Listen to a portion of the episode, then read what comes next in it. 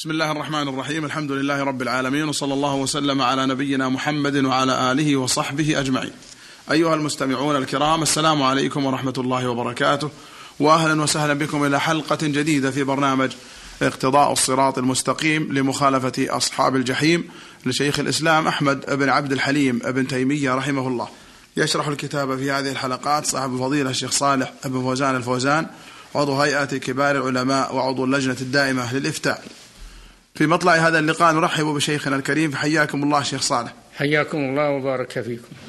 انتهينا في الحلقة الماضية إلى ما ذكره المؤلف رحمه الله من وضع الحجرة النبوية في القبر بحيث لا يكون الداعي يستقبلها في دعائه وجعلها مثلثة وأشرتم إلى ذلك وما قال ابن القيم في وصف الحجرة. قال هنا وكذلك قصدوا قبل أن تدخل أن تدخل الحجرة في المسجد فروى ابن بطة بإسناد معروف عن هشام بن عروة حدثني أبي وقال كان الناس يصلون إلى القبر فأمر عمر بن عبد العزيز رحمه الله فرفع حتى لا يصلي إليه الناس.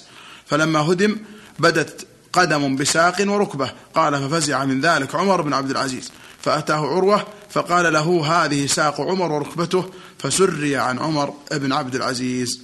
بسم الله الرحمن الرحيم. الحمد لله رب العالمين. صلى الله وسلم على نبينا محمد وعلى آله وأصحابه أجمعين. نعم كانت الحجرة قبل أن تدخل في المسجد على عهد الوليد بن عبد الملك كانت الحجرة مربعة فكان بعض الناس يستقبلها إذا أراد أن يصلي. فجاء عمر بن عبد العزيز رحمه الله يوم أن كان أميرا بالمدينة رحمه الله.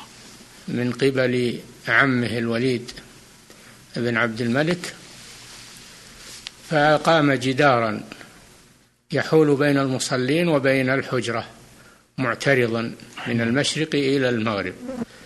لكن عندما أرادوا حفر الأساس لهذا الجدار ظهرت عليهم قدم وساق وركبة. ففزع من ذلك عمر بن عبد العزيز لا يدري ما هذا. خشي أن يكون ساق الرسول صلى الله عليه وسلم والله أعلم. فأخبره عروة بن الزبير رحمه الله أن هذه ساق عمر رضي الله عنه فسري عن عن عمر بن عبد العزيز يعني ذهب عنه الروع فأقام الجدار لأجل أن لا يستقبل ليكون فاصلا بين الناس وبين حجرة الرسول صلى الله عليه وسلم ولا شك أنهم سدوا الفتحة التي على القبر وأحكموا سدها. ثم أقاموا الجدار. نعم. قال وهذا أصل مستمر فإنه لا يستحب للداعي أن يستقبل إلا ما يستحب أن يصلي إليه. هذا أصل مستمر إلى أن تقوم الساعة أنها لا تستقبل القبور بالصلاة مباشرة من غير حائل. فإذا كان بين المصلي وبين القبر حائل من فضاء أو من جدار طويل مرتفع بينه وبين القبر ولا يرى جدار القبر فلا مانع من ذلك. نعم.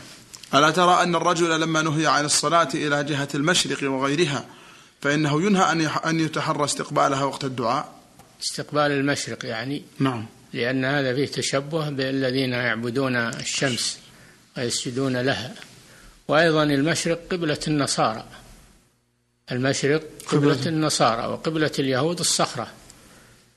والنصارى إنما انحرفوا بسبب اليهودي المسمى بولس الذي ادعى أنه اتبع المسيح وآمن به وقصده من ذلك إفساد دين المسيح فأدخل فيه الوثنيات أدخل فيه التثليث وأدخل فيه عبادة الصليب وأدخل فيه تغييرات ومنها القبلة لأن لأن جعلهم يستقبلون المشرق لأنهم يقولون المشرق مخرج الأنوار وصاروا يستقبلونه. نعم. ومن الناس من يتحرى وقت دعائه استقبال الجهة التي يكون فيها الرجل الرجل الصالح سواء كانت في المشرق أو غيره وهذا ضلال بين وشرك واضح. كذلك لا تستقبل القبور بالدعاء. ولهذا إذا أراد كما سبق قريبا إذا أراد أن يدعو بعد السلام على الرسول صلى الله عليه وسلم فإنه لا يدعو مستقبل الحجرة. وإن كان هو لا يقصد هذا لكن ينهى عن ذلك لأجل سد الذريعة. نعم. كما أن بعض الناس يمتنع من استدبار الجهة التي فيها بعض الصالحين وهو يستدبر الجهة التي فيها بيت الله وقبر رسوله صلى الله عليه وسلم وكل هذه الأشياء من البدع التي تضارع دين النصارى. بعض الناس يعظم القبور أكثر مما يعظم الكعبة المشرفة. بالله. فتجده يستدبر الكعبة المشرفة ولا يستدبر قبر الولي الذي يعظمه ويعبده ولا يأنف من استدبار من استدبار قبر الرسول صلى الله عليه وسلم بينما يأنف من استدبار قبر الرجل الذي يعبده مما يزعم أنه من الصالحين أو من الأولياء. فهذا دليل على أنهم يعظمون الشرك ولا يعظمون حرمات الله سبحانه وتعالى وهذا من الضلال والفتنة. نعم. أحسن الله إليكم. قال رحمه الله ومما يبين ذلك أن نفس السلام على النبي صلى الله عليه وسلم قد راعوا فيه السنة حتى لا يخرج إلى الوجه المكروه الذي قد يجر إلى إطراء النصارى. عملا بقوله صلى الله عليه وسلم لا تتخذوا قبري عيدا وبقوله لا تطروني كما أطرت النصارى عيسى ابن مريم فإنما أنا عبد فقولوا عبد الله ورسوله.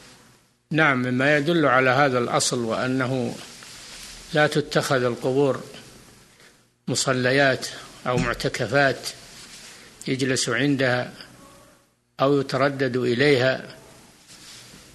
راعوا في هذا السنة في أنهم لا يترددون على قبر النبي صلى الله عليه وسلم كلما دخلوا المسجد وإنما يأتون ويسلمون عليه إذا قدموا من سفر وكذلك لا يجتمعون عند القبر وإنما يجلسون في المسجد مستقبلين القبلة يقرؤون القرآن أو أو يصلون أو يدعون الله عز وجل. فهم راعوا السنة في زيارة قبر النبي صلى الله عليه وسلم. بينما القبوريون لا يراعون السنة في زيارة قبور من يعظمونهم. نعم. قال فكان بعضهم يسأل عن السلام على القبر خشية أن يكون من هذا الباب. حتى قيل له إن ابن عمر كان يفعل ذلك. بعضهم يسأل بعض بعض الذين يحافظون على عقيدتهم يسأل عن كيفية السلام على القبر. بل يسألون عن السلام على القبر هل هو مشروع؟ قبر النبي صلى الله عليه وسلم. نعم قبر هو الكلام على قبر النبي. صلى الله عليه وسلم. يسألون عن السلام على القبر النبوي هل هو مشروع أم لا؟ حتى ذكر لهم فعل ابن عمر أنه كان إذا قدم من سفر فإنه يأتي ويستقبل النبي صلى الله عليه وسلم ويقول السلام عليك يا رسول الله. ثم يتأخر جهة المشرق قليلا ثم يقول السلام عليك يا أبا بكر الصديق. ثم يتأخر قليلا فيقول السلام عليك يا أبتي يعني عمر بن الخطاب. ثم ينصرف رضي الله عنه. فبينوا أن هذا من فعل الصحابة وأنه لا بأس بالسلام على القبر لمن قدم من سفر. نعم. ولهذا كره مالك رضي الله عنه وغيره من أهل العلم ولأهل المدينة كلما دخل أحدهم المسجد أن يجيء فيسلم على قبر النبي صلى الله عليه وسلم وصاحبيه وقال إنما يكون ذلك لأحدهم إذا قدم من سفر أو أراد سفرا ونحو ذلك.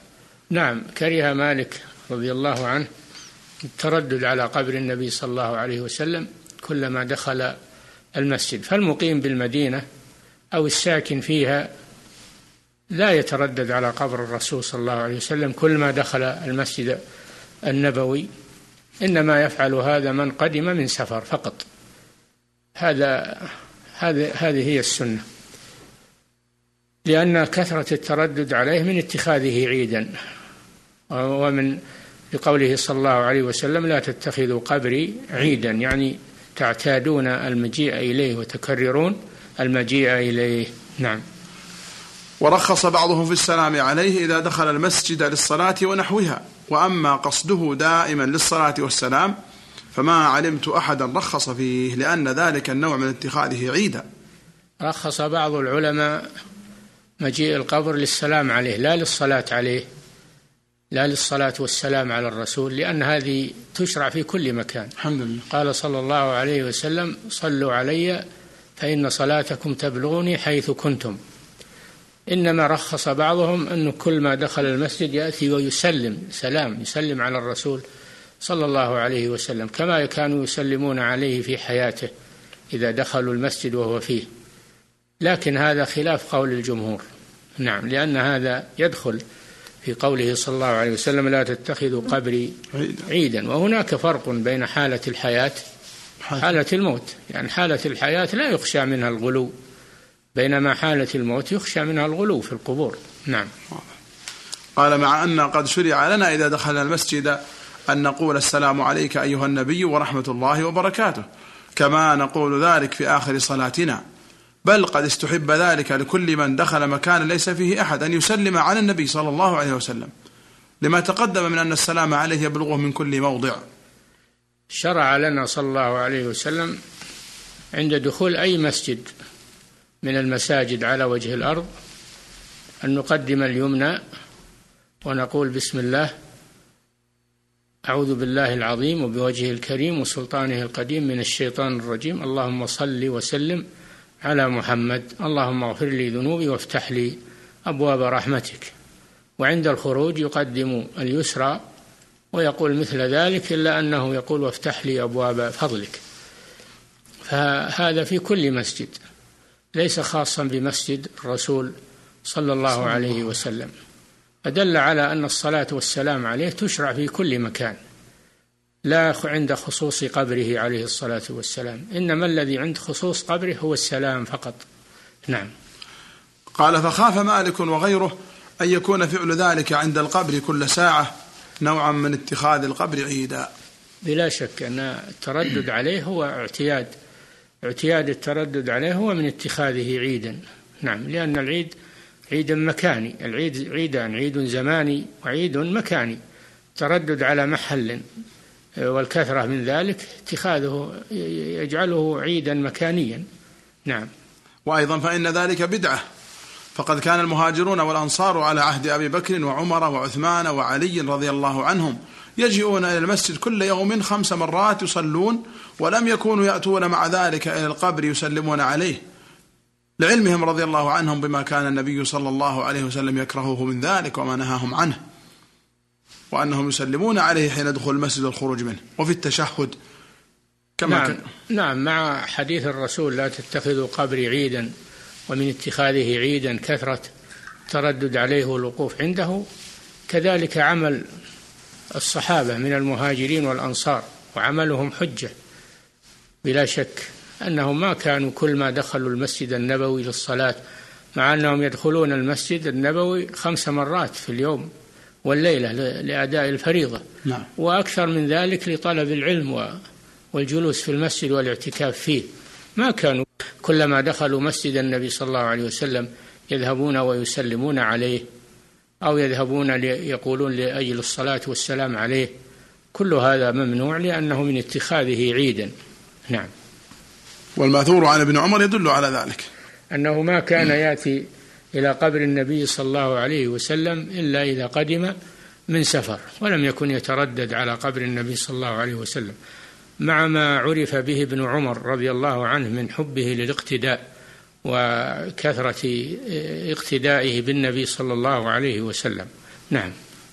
قال سعيد في سننه حدثنا عبد الرحمن بن زيد حدثنا أبي عن ابن عمر أنه كان إذا قدم من سفر أتى قبر النبي صلى الله عليه وسلم وقال السلام عليك يا أبا بكر السلام عليك يا أبتاه وعبد الرحمن بن زيد وإن كان يضعف لكن الحديث المتقدم عن نافع الصحيح يدل على أن ابن عمر ما كان يفعل ذلك دائما ولا غالبا. وإنما يفعله إذا قدم من سفر. نعم. وما أحسن ما قال مالك لن يصلح لن يصلح آخر هذه الأمة إلا ما أصلح أولها. ولكن هذه كلمة عظيمة قاعدة جليلة.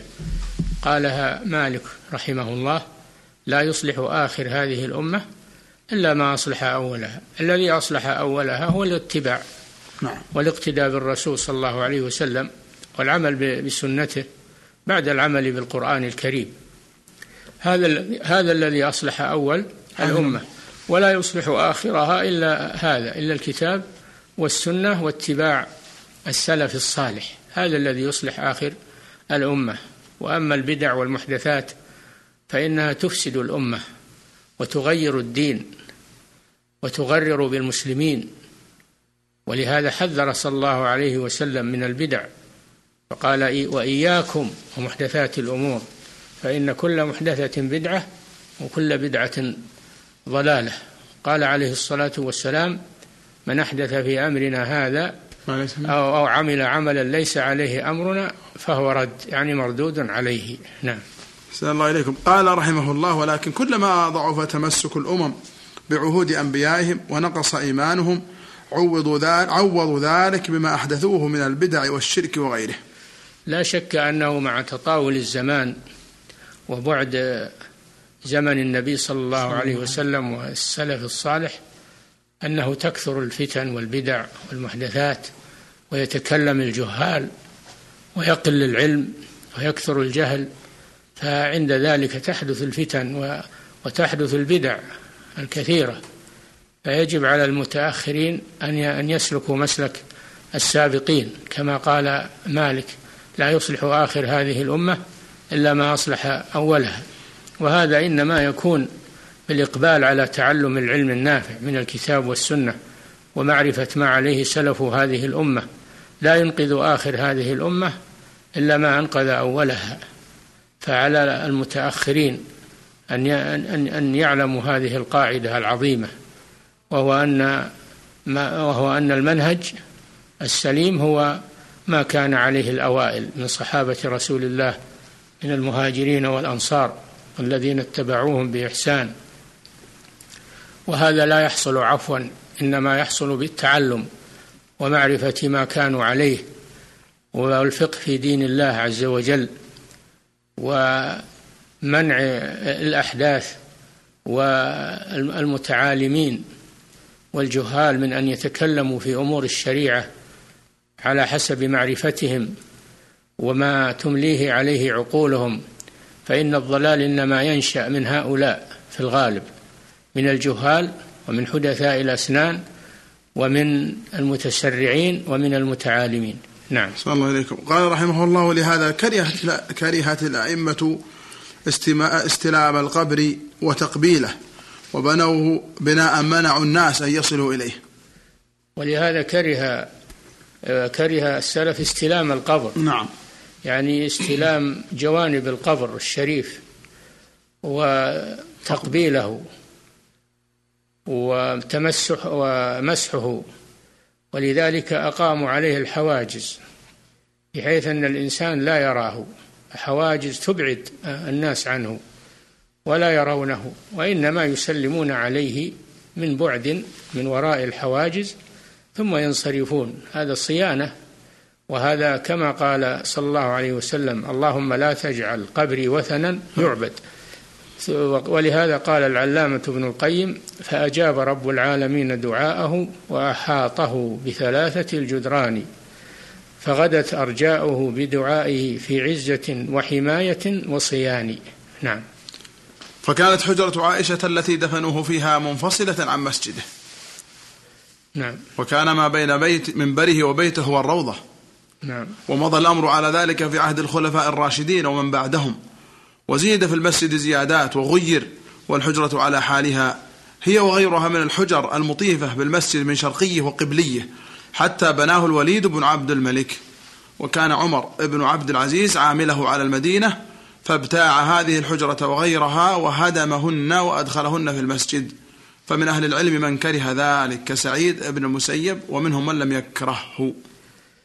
نعم كانت الزيادات في المسجد النبوي على عهد الخلفاء الراشدين هي من الجهة الجنوبية أو من الجهة الغربية. وأما أو أما الجهة الشرقية فما كانوا يتعرضون لها. وكان قبر النبي صلى الله عليه وسلم في حجرته وبيت عائشة كان منفصلا عن المسجد كان منفصلا عن المسجد على حالته. وكذلك بقية حجرات أزواج النبي صلى الله عليه وسلم عن شرقي المسجد وعن جنوبيه. فلما جاء عثمان رضي الله عنه آه، زاد في المسجد من الجهة الجنوبية من الجهة الجنوبية. قبلة المسجد. من قبلة المسجد. ولم يأتي من جهة الشرق تركه على ما هو عليه. وهكذا كان الخلفاء يزيدونه من قبلته يعني من الجنوب ومن الغرب. ولا يأتون من الشرق وبقيت الحجرة, الحجرة النبوية التي فيها قبره صلى الله عليه وسلم وقبر صاحبيه على حالها مفصولة عن المسجد وخارج المسجد. حتى جاء الوليد بن عبد الملك في خلافته فأراد أن يوسع المسجد فوسعه من الجهة الشرقية التي ما كان من قبله يتعرض لها. واشترى الحجر وهدمها وأدخل الحجرة النبوية داخل المسجد ولم يوافقه عليه آه، كبار الأئمة كسعيد بن المسيب وغيره في وقتهم لكنه تغلب بقوة السلطة. وبعض العلماء لم يرى في هذا مكروها لأن الحجرة ما زالت على حالها لم يغير منها شيء وإنما أدخلت داخل الزيادة وهي محفوظة. ولا يصل إلى القبر أحد. فرأوا أنه لا محذور في ذلك بينما جماعة من كبار الأئمة كرهوا هذا العمل. لكن مع هذا الحجرة باقية على ما هي عليه. إلى الآن لم تغير ولله الحمد. ولا يصل أحد إلى القبر ولا يراه أحد أبدا إلا من دخل عليه من من مدخل خاص. وأما أما عامة الناس فإنهم لا لا يرون القبر أبدا. لا من قريب ولا من بعيد. في إحاطته الجدران والشبابيك الكثيرة. نعم. الحمد لله. أحسن الله إليكم. قال أبو بكر الأثرم قلت لأبي عبد الله يعني أحمد بن حنبل رحمه الله قبر النبي صلى الله عليه وسلم يمس ويتمسح به فقال ما أعرف هذا؟ يسأل هذا يسأل من؟ أبو بكر الأثرم يسأل أحمد بن حنبل. أبو بكر الأثرم من أصحاب من تلاميذ الإمام أحمد يسأل شيخه. قال قبر الإمام النبي أحمد عن القبر هل يتمسح به؟ قال ما أعرف هذا. قال ما أعرف هذا يعني عن السلف أنه لا يعرف أنهم يتمسحون به. وما دام لم يرد التمسح به عن السلف فإنه لا يجوز. تركهم لهذا دليل على أنه ليس من الدين. ليس من الدين ولأنه وسيلة من وسائل الشرك والتبرك. نعم. قلت له فالمنبر؟ قال أما المنبر فنعم. قد جاء فيه قال أبو عبد الله شيء يروونه عن ابن أبي فديك عن ابن أبي ذئب عن ابن عمر أنه مسح على المنبر وقال ويروونه عن سعيد بن المسيب في الرمانة. هذا يوم كان منبر الرسول صلى الله عليه وسلم موجودا أما الآن فزال المنبر وغير كم مرة وإنما مكان المنبر هو الموجود. المكان المقام عليه المنبر هو لا يزال هو مكان منبر الرسول صلى الله عليه وسلم. أما المنبر ورمانته هذا زال والحمد لله ولا ولا إشكال الآن. نعم. قلت ويرون عن يحيى بن سعيد أنه حين أراد الخروج إلى العراق جاء إلى المنبر فمسحه ودعا. فرأيته, فرأيته استحسنه ثم قال لعله عند الضرورة والشيء. قيل لأبي عبد الله إنهم يلصقون بطونهم بجدار القبر. وقلت له رأيت أهل العلم من أهل المدينة لا يمسونه ويقومون ناحية فيسلمون. فقال أبو عبد الله نعم. وهكذا كان ابن عمر يفعل. ثم قال أبو عبد الله نعم بأبي, هو بأبي وأمي صلى الله عليه وسلم. قال أبو عبد الله يعني الإمام أحمد يفتي النبي صلى الله عليه وسلم بأبيه وأمه أنه لا يجوز التمسح بجدران القبر ولا بالشبابيك وإنما يسلمون عليه من غير مس يقفون ويسلمون عليه ثم ينصرفون. هذا هو المشروع وهذا الذي عليه عمل السلف الصالح. والمنبر كما ذكرنا أنه زال واحترق المسجد وزال المنبر وبني بعد ذلك وأعيد مجددا فليس هو منبر الرسول صلى الله عليه وسلم. بمعنى أن هذا المنبر الموجود أنه هو منبر الرسول وإنما مكان مكان المنبر نعم هذا مكانه. نعم. أحسن الله إليكم شيخنا وجزاكم خيرا. أيها المستمعون الكرام إلى هنا نأتي إلى نهاية هذه الحلقة من برنامج اقتضاء الصراط المستقيم مخالفة أصحاب الجحيم مع صاحب الفضيلة الشيخ صالح بن فوزان الفوزان. شكر الله لشيخنا ما تكرم به من الشرح والبيان وشكر لكم حسن استماعكم ونفعنا وإياكم بما نقول ونسمع. هذه في الختام تحية مهندس الصوت أخي عثمان بن عبد الكريم الجويبر. حتى نلقاكم في الحلقة القادمة إن شاء الله. نستودعكم الله. والسلام عليكم ورحمة الله وبركاته.